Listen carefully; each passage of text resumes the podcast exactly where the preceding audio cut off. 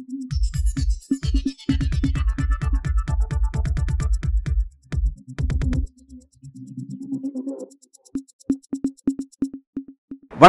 இது news focus Tamil. இந்த நேர்காணலில் நம்முடன் அரசியல் பேச இணைந்திருக்கிறார் மூத்த பத்திரிகையாளர் திரு குமார் அவர்கள். வணக்கம் சார். வணக்கம் டெல்லியில் ஆம் ஆத்மி கட்சி அமைச்சர்கள் மீது ரைடு போயிட்டு இருக்கு இங்கே மேற்கு வங்கத்தில் திரிணாமுல் காங்கிரஸ் அமைச்சர்கள் மீதான ரைடு போயிட்டு இருக்கு இங்கே தமிழ்நாட்டில் திமுக அமைச்சர்கள் மீதான ரைடு அப்படிங்கிறத நம்ம பார்க்குறோம். இது ஒரு பக்கம் இருந்தால் இந்த விஷயங்களுக்கு அப்படியே முரணா ராஜஸ்தானில் இடி அதிகாரிகள் லஞ்சம் வாங்கியிருக்கிறதா சொல்லி அங்கே இருக்கக்கூடிய மாநிலத்துடைய லஞ்ச ஒழிப்புத்துறையால் கைது செய்யப்பட்டிருக்காங்க. இந்த விஷயத்தை எப்படி பார்க்குறீங்க? இடி பதினேழு லட்ச ரூபா இடி லஞ்சம் வாங்கினான்னு சொல்லி அந்த மாநிலத்தில் ஆன்டி கரப்ஷன் பியூரோ வந்து கேஸ் ஃபைல் பண்ணி அவனை அரெஸ்ட் பண்ணிருக்கான். இடி ஆஃபீஸர்ஸை இது வரைக்கும் இது ஒன்று தான் இல்லாமல் இருந்தது இடி வந்து லஞ்சம் வாங்கின சிபிஐ ஏற்கனவே பிரச்சனையே வந்துச்சு. வந்துச்சாமா சீஃப் லெவலில் டைரக்டர். லெவல்ல பிரச்சனை ஆச்சு. இது ஆமா. பண்ணாட்டு இன்னொரு டைரக்டர் போட்டாங்க குழப்பம்லாம் நடந்துச்சு. கோர்ட் வரைக்கும் போச்சு. ஆனால் இந்த இடி அது மாதிரி இல்லாமல் இருந்துச்சு. என்ன இப்போ மத்திய அரசு ஏவி விட்டா போய் இது பண்ணுறத தவிர மற்றபடி இது பண்ண மாட்டாங்க. கொஞ்சம் மரியாதை இருந்துச்சு இடி மேலே. இப்போ அதுவும் வந்து மகாராஷ்டிராவில் ஒருத்த ஒரு அரசியல்வாதி பாருங்க. ஒரு பெண் அதிகாரியை போன போட்டு நீ படுக்க வரலன்னா இடியை விட்டு ரைடு பண்ண பண்ண மிரட்டலாம். இடி இப்படி இல்லாமடா கேவலமாக பயன்படுத்துவீங்கன்னு சொல்லிட்டு இருந்தாங்க. இப்போ என்ன இடியே லஞ்சம் வாங்கி அரெஸ்ட் ஆகிருக்குது இதெல்லாம் இப்போ உனக்கு இருக்கிற அதிகாரத்தை நீ பண்ண எனக்கு இருக்கிற அதிகாரத்தை நீ பண்ணுற தப்பு நான் பண்ணுறேன் அப்படின்ட்டு ஆன்டி கரப்ஷன் அதை நடவடிக்கை எடுக்கிறாங்க. ராஜஸ்தான் ஆன்டி கரப்ஷன் பியூரோ இது எங்க போய் முடியும்னு தெரியல. இந்த விசாரணை அமைப்புகள் அப்படிங்கிறதே வந்து யார் தவறு செஞ்சாலும் கேள்வி கேட்பாங்க நேர்மையாக நடந்துப்பாங்க அப்படின்னு தான் இருக்குது இவங்களே பல இடங்கள் லஞ்சம் வாங்குறதோ அல்லது அவங்க மீதான ஏதாவது புகார் வரதோ அப்படின்னும் போது உண்மையிலேயே வந்து அதை நம்ம எப்படி பார்க்க வேண்டியது பொதும செய்தாலும் நேர்மையா நடந்து கொண்டதெல்லாம் சும்மா போய் மத்திய அரசு அவனை போய் விழுந்து போறான்ட்டுன்னா ஏவி விட்டா போவாங்க. அப்படி இருந்தா பிஜேபியில் எத்தனை பேர் போய் சேர்ந்தாங்கல்ல ஊழல் பண்ணிட்டு? அவங்களாம் இப்போ நடவடிக்கை எடுக்குதா? அந்த ஃபைல்லாம் அப்படியே பறனுக்கு போயிடுச்சுல்ல. இல்லையா? அஜித் பவர் என்னாச்சு? இவ்வளோ கோடி ஆயிரம் கோடி சுத்தம் முடக்கினாங்கல்ல? எழுபதாயிரம் கோடி ஊழல் பண்ணாருன்னு இது அது மாவாட்டுவார்னு சொல்லி சொன்னாங்கல்ல? இப்போ அவர் அங்கே போயிட்டு இப்போ நிதியமைச்சராக இருக்கார். அவர் ஃபைல்லாம் பற பரனுக்கு போயிடுச்சு.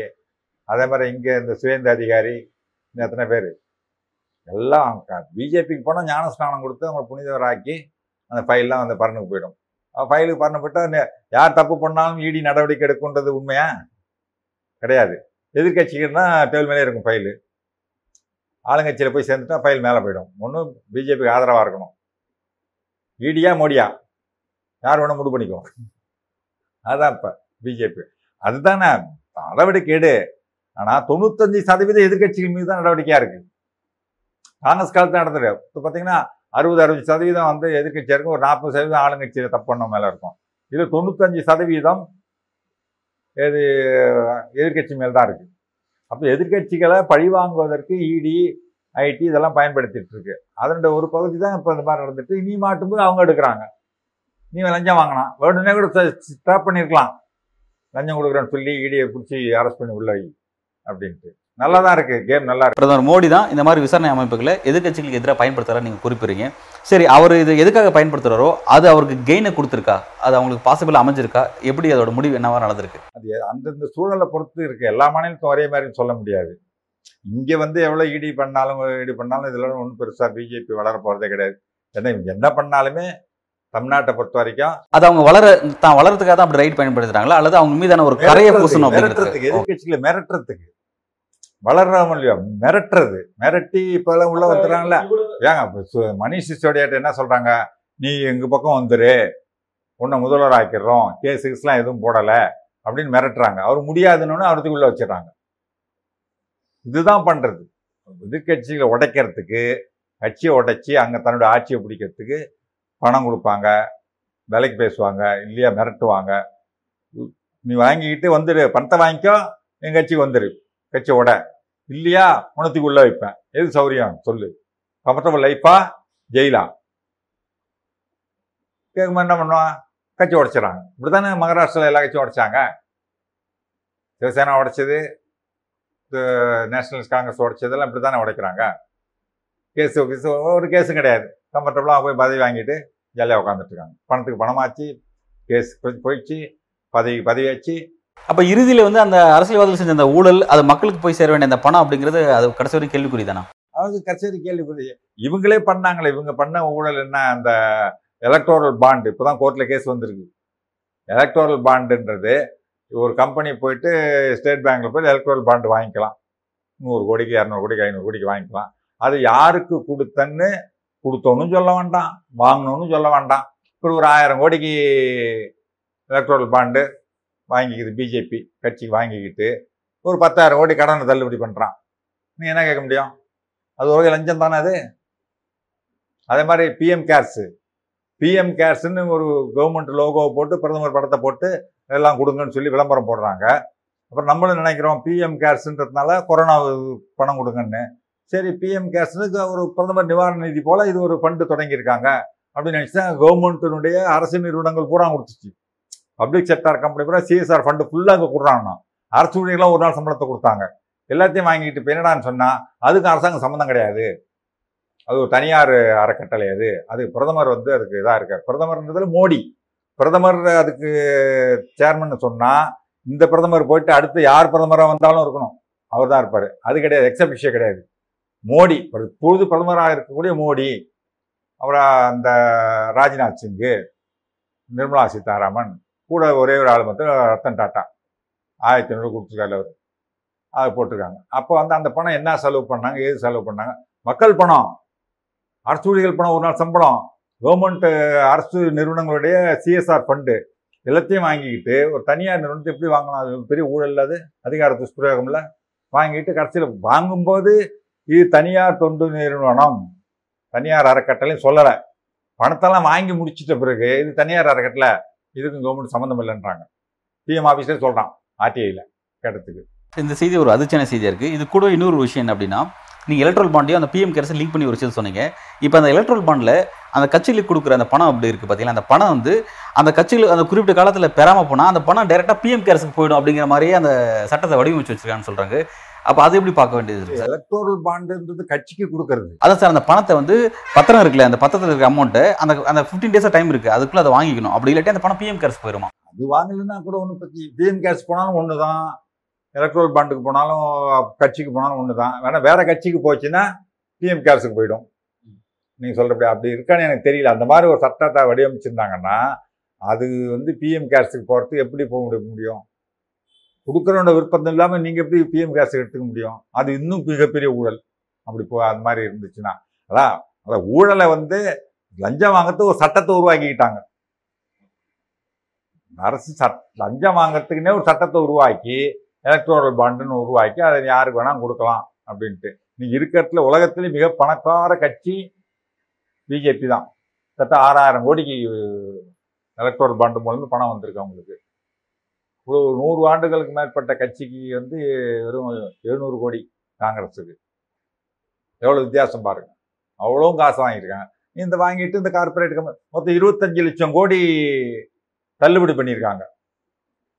அதை பார்லிமெண்ட்டில் கேட்டதுக்கு என்ன சொல்கிறாங்க பதினாலு லட்சத்து ஐம்பத்தாறாயிரம் கோடி தள்ளுபடி பண்ணன்றாங்க.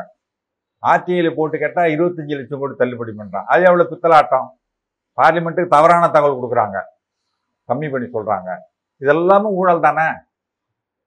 இது ஏங்க அந்த இவ்வளவு விஷயத்தை அவங்க கிட்ட வச்சுக்கிட்டு வெளியில வந்து ஊழலுக்கு எதிரான ஆட்சி வேணும்னா பாஜக வாக்களிங்கன்னு எப்படி அவங்களால பேச முடியுது? இந்த தான் இந்த இவ்வளவு தவறு செஞ்சிருக்குங்கிற பூசாமல் போய் சொல்லக்கூடியதான் பிஜேபி. பிரதமர்ல தொடங்கி இங்க இருக்கிற அண்ணாமலை வரைக்கும் பூசாமல் போய் சொல்லுவாங்க. சரி இப்ப நம்ம இந்த அளவுக்கு மோசமான விஷயங்கள்லாம் செஞ்சிருக்கோம். இதெல்லாம் வந்து நாளைக்கு மக்கள் அம்பலப்பட்டுறாது அப்படின்ற முடிவுக்கு அவங்க வந்துட்டாங்களா? தெரிஞ்ச மக்கள் தெரிஞ்சத மக்கள் நம்ம நோக்கி கேள்வி கேட்க மாட்டாங்க அப்படின்ற முடிவு அந்த விழிப்புணர்வு இருக்கு?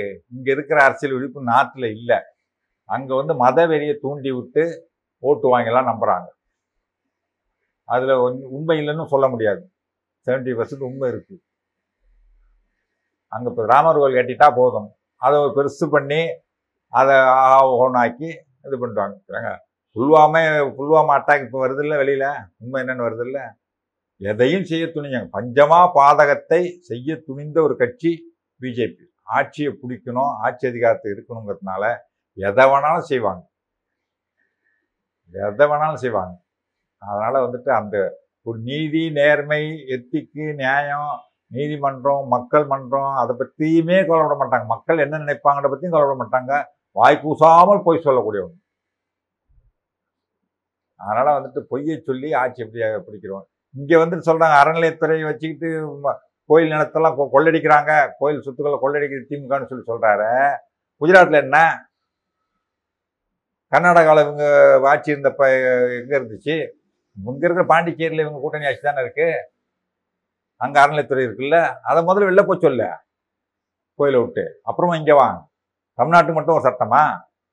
இங்கே வருவார் இங்கே வந்துட்டு இந்த மாதிரி இலவசம் கொடுக்கறது தப்பு மாநிலத்து பொருளாதாரம் பாதிக்கும் மாநில வளர்ச்சி பாதிக்கும் அப்படின்னு சொல்கிறது குஜராத்தை பேர் ஆறு சிலிண்டர் இலவசன்றது ஊருக்கு ஒரு பேச்சா? கொஞ்சமான உறுத்தணும்ல. இலவசம் கொடுத்து மாநிலத்தை பொருளாதாரத்தை வளர்ச்சியை கெடுக்கிறீங்கன்னு சொல்கிறவர் அங்கே போய் இலவசம் அறிவிக்கிறாரு. உறுத்தலில கொஞ்சம் கூட. ஆனா பொய்யை பற்றி கவலையே படலைங்க. மக்கள் என்ன நினைப்பாங்கன்னு பற்றி கவலைப்படுறதே கிடையாது. அதனால் இதை மக்களை பற்றி யோசிக்கிற ஆளாக இருந்தால் குஜராத்தில் பிறந்த ஒரு ஆள் வெளிநாடு போய் படிச்சுட்டு கோட்டும் சுத்தமாக வந்து மதுரைக்கு வந்து ஒரு விவசாயியை பார்த்துட்டு நமக்கு எதுக்கடா கோட்டும் சுட்டுனு அரையாடி கட்டின காந்தி பிறந்த மண் குஜராத். அந்த மண்ணில் பிறந்த ஒரு தலைவர் பத்து லட்ச ரூபாய்க்கு கோட்டு போடுறாருன்னா மனசு உறுத்துமா வேண்டாமா? போட மனசு வருமா? மக்கள் என்ன நினைப்பாங்க நினைச்சாருன்னா பத்து லட்ச ரூபாய்க்கு ஏங்க நேரு விடவ இந்திரா காந்தி விட பெரிய பாரம்பரிய குடும்பத்தில் பிறந்து வந்தவரா? எவ்வளவு பெரிய பணக்கார குடும்பம். என்னைக்காவது ஆடம்பரமா ட்ரெஸ் பண்ணி பார்த்துருக்கீங்களா? நேருவோ இந்திரா காந்தியோ ராஜீவ் காந்தி இப்போ இருக்கிற ராகுல் வரைக்கும்? சார் ஒரு மோடி ஏழை தாயின் மகன் அல்லவா சார் அவர்? ஏழைத்தன் மகன் பத்து லட்ச ரூபாய்க்கு ஓட்டு போடுறாரு ஒரே ஒரு நாளைக்கு. அவர் போடுற சால்வ ஒரு லட்சத்து முப்பத்தஞ்சாயிரமா அவர் ஒரு நாளைக்கு சாப்பிட்ற காளானே ஒரு லட்சம்ன்றாங்க. வெளிநாட்டுல இருந்து இம்போர்ட் ஆகுது. எட்டாயிரம் ரூபாய்க்கு அவருக்கு ஃப்ளைட்டுங்க அவர் போகிறதுக்கு எஸ்பெஷலாக எக்ஸ்க்ளூசிவாக எட்டாயிரம் ரூபாய்க்கு ஃப்ளைட் வாங்கியிருக்காங்க. எட்டாயிரம். கோடிக்கு. எக்ஸ்க்ளூசிவாக எட்டாயிரம் கோடிக்கு இவர் போகிறதுக்கு ஃப்ளைட் ஏன் ஏர் இந்தியா ஃப்ளைட் எடுத்துகிட்டு போயிருக்கலாம்ல? ஏர் இந்தியா இன்னைக்கு வித்துட்டாரு. பாருங்க அந்த குஜராத்தில் ஒரு தேர்தல் இது நடந்துச்சுல்ல? சாரி ஒரிசாவில் ஒரு விமான விபத்து நடந்துச்சுல்ல? அப்போ என்னாச்சு? அறுபத்தி நாலாயிரம் ரூபா போட்டான் டிக்கெட் ஏர் இந்தியாவில் நமக்குன்னு ஒரு ஃப்ளைட் இருந்துச்சுன்னா இலவசமாக கூட்டு போகலாம்ல கொரோனாவில் எப்படி கூட்டு வர முடிஞ்சுது? ஏர் ஃப்ளைட் இருந்தோன்னு கூட்டு வர முடிஞ்சுது இலவசமாக ஒரு சின்ன சின்ன நாடுலாம் ஃப்ளைட் வச்சுருக்காங்க. இவ்வளோ பெரிய நாட்டுக்கு ஒரு ஃப்ளைட்டு கிடையாது. வித்துட்டீங்க. தனியாருக்கு இதெல்லாம் என்ன இது? இது என்ன கம் எது வந்தாலும் இந்த அதானிக்கும் அம்பானிக்கும் என்ன லாபம் கிடைக்குமோ அதை செய்யணும் பெரிய பெரிய கார்ப்பரேட் நிறுவனங்களுக்காக அரசுடைய மோடி அரசு மக்களுக்கான அரசே கிடையாது. ரெண்டாயிரத்தி இருபத்தி நாலு திரும்பவும் மோடி ஆட்சிக்கு வந்தால் அதுக்கப்புறம் அடுத்த தேர்தலே இருக்காது. ரொம்ப பல்வேறு கேள்விகளுக்கு ரொம்ப விரிவாகவும் ஆழமாகவும் உங்களோட கருத்தில் வழங்கியிருக்கேன் மிக்க நன்றி நேர்களை